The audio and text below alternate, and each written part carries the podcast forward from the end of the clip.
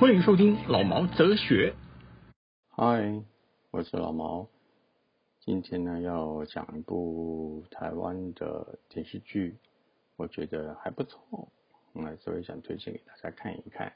那这部戏呢，叫做《八尺门的辩护人》，啊，它是由静文学拍摄的。呃，说到静文学呢，真的是蛮厉害的一间公司。它是二零一七年才创立的，算是一间还蛮年轻的公司。可是他们的范围包括的蛮广的啦，除了文学电影以外，他们有办了一些学院，有一些学院，然后也还有出了电视影集，还有舞台剧，所以他们是一个蛮蛮有野心的一个年轻公司。再来就要讲到这一次的八尺门辩护律辩护人这件事情了啊。这一部是静文学他的百万影视小说大奖啊里面第二届的得奖作品。静文学百万影视大奖啊，它是由静文学二零一八年所举办，那每两年为一次，然后总共举办了四届。那八十本这个刚好是在第二届的时候得奖的，当时也就宣布了哈，这个八十本辩护律师他要拍成一部影集。可能是他们对这个很有信心，或者是对这个导演很有信心。这导演就是那个作者，那个编剧了啊。八尺门这些这个书呢，啊，跟影集啦，我们讲讲不讲书，我们讲影集，因为书我也没看过啊。这个影集呢，它主要它是讲一个外籍渔工，他杀了一个船长全家。然后由住在基隆八尺门一个阿美族的公司辩护律师来办理这个灭门案件，在同时呢，还包括了有一个印尼的看护啊，然后还有一个替代役。那所所以这个可以想象的出来啊，这整个故事它围绕的是在一个法律上的系统，牵扯到台湾人住在。台湾的应该像人种吗？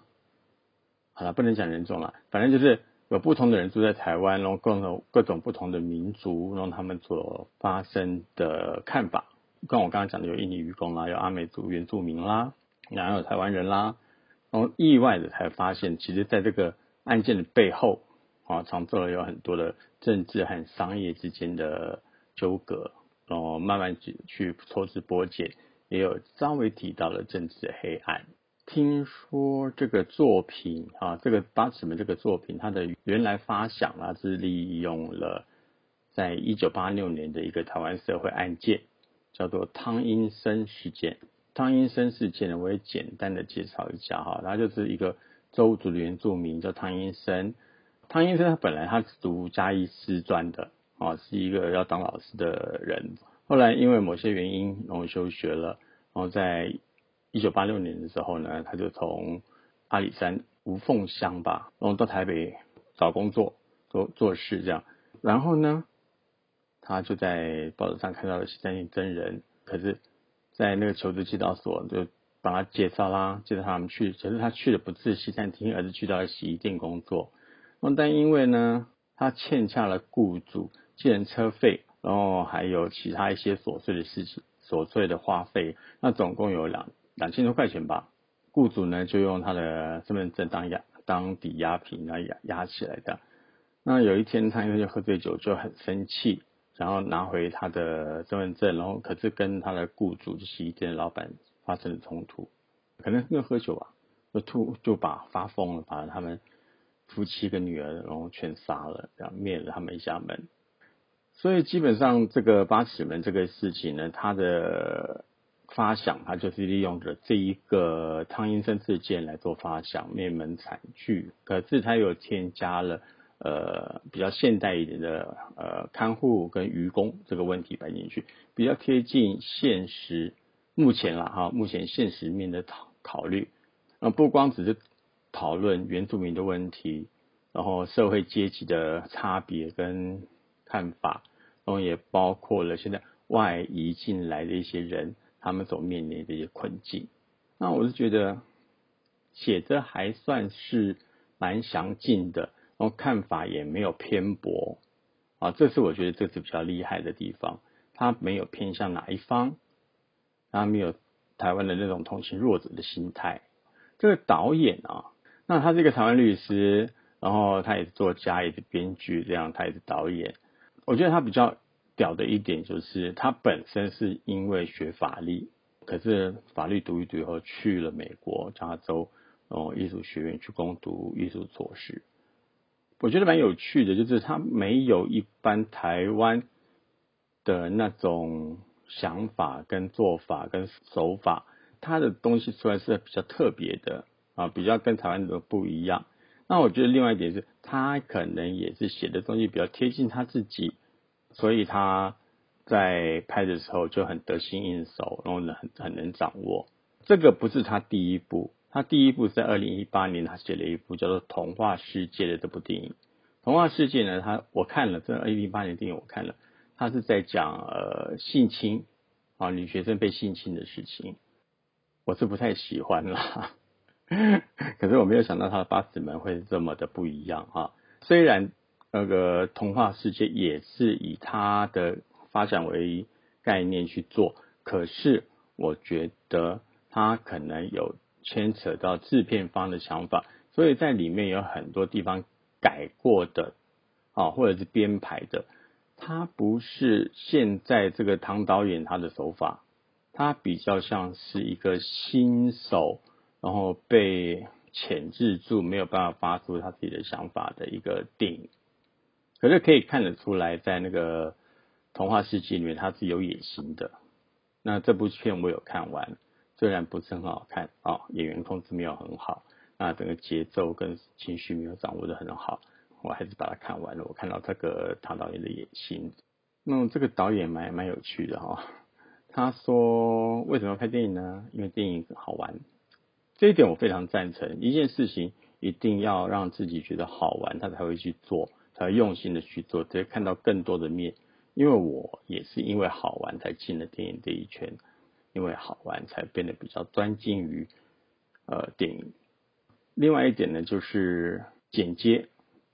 我觉得这部片的剪接，它应该是花了很多的功夫啦，因为它有兼顾到整个故事的节奏跟剧情的逻辑啊，比较不像一般电台湾电视剧的剪接方式，没有很多的剧情交代啦，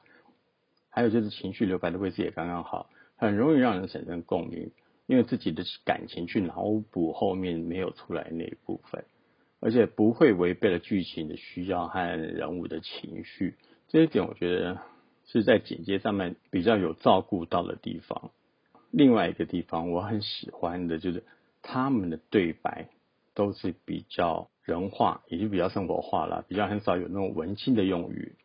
再来就是他们每个演员都很自然，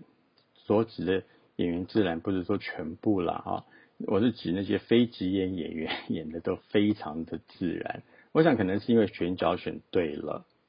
所以他我们就会很相信他们会这样，那反倒是一些职业演员就演的有点用力了，尤其是政治人物的那些演员的选择太理所当然，而且他们演的方式也太自私的演法，好像他们觉得政治人物就是这样子，也就是流于一种比较表面、比较浅显的那种做法。可是这也不能怪他们，因为他们一直接受到的讯息是这样子。真正的我觉得政治人物，他除了有一些讨人厌的地方、自私的手法以为，他们一定有一般人性的东西在里面。我觉得那个东西就是少了在这一次的那些政治人物演员上面的表现上面表现出来，这一点我是觉得比较差了一点点。也不能怪导演啦，因为导演应该算是还算是新手，对非职业演员他可以掌握的很好，对一些。老演员或者比较有名气的演员，他可能就比较难掌握，因为台湾的演员通常都会比较凌驾于导演，就是他不会了解导演说的，他觉得啊，我这我演了那么久了，当然是我比较知道要怎么演啦。那导演自然就很容易的妥协，因为我要用你。这一点我是觉得台湾演员比较比较惨的地方，因为他们会把自己局限于在某一个方位里面，而少了去由别人的角度去看他们的演技，而没有办法把自己的心态放开，然后去去演出另外一种不同的成绩啊，或者另外一个不同的角度。那我就觉得这是台湾演员比较可惜的地方。再来，我要称赞他的镜头的运动跟构图，什么？因为他的一些构图跟镜头的运动，跟我所想象应该要有的差不多，因为他十分写实。我觉得这也是真的，因为导演本身拍的东西是和他本人接近，跟他的生活很相同，所以才可以那么贴切的把这个角色的性格表现出来了，然后跟他整个这个角色他必须有的环境。去烘托他的那个情绪的表现出来。那这个整个影集节奏是非常明确，故事线也很直接啦。然后我觉得还不错，这真的是 超乎我的想象。他比较不像台湾的思考模式在拍，这个可能跟导演在美国留学有关系吧。他整个思考模式跟手法也不相同，再加上他读的是艺术学院，他不是一个专门的。一个影视学学院，所以他在很多方面，他就考虑的不是影视，他反倒是考虑到很多的人性跟一些人性之间应该有的环境。那这个是我比较喜欢的地方，因为我不喜欢知识性的。影视方式好像觉得电影就应该这样拍，那我觉得像《八尺门》这个，他想讲的事情是很写实、很自然的。那我觉得在某些程度上，他要表现的就是很自然、很写实的，这样子才可以让观众在看的时候把情绪带进去。由《八尺门》这个影集来看，我相信台湾的观众他们所要看的，并不是投资方所认为的。投资方所认为的，或许是他们自己的经验或者他们自己的想法。可是，真正好看的剧集都是在不断的揣摩之间、不断的训练之间、不断的大胆创新之间创造的。像 A 二四，他就创造了很多不同的方向、很多不同的想法、很多不同的角度。我相信这才是人生啊！电影影集所要表现的，不就是一个人生吗？我们在期盼。还会有新的好看的类似八尺门这种影集或者电影出来。好，那今天就讲到这里了，谢谢各位了，拜拜，记得懂内哦。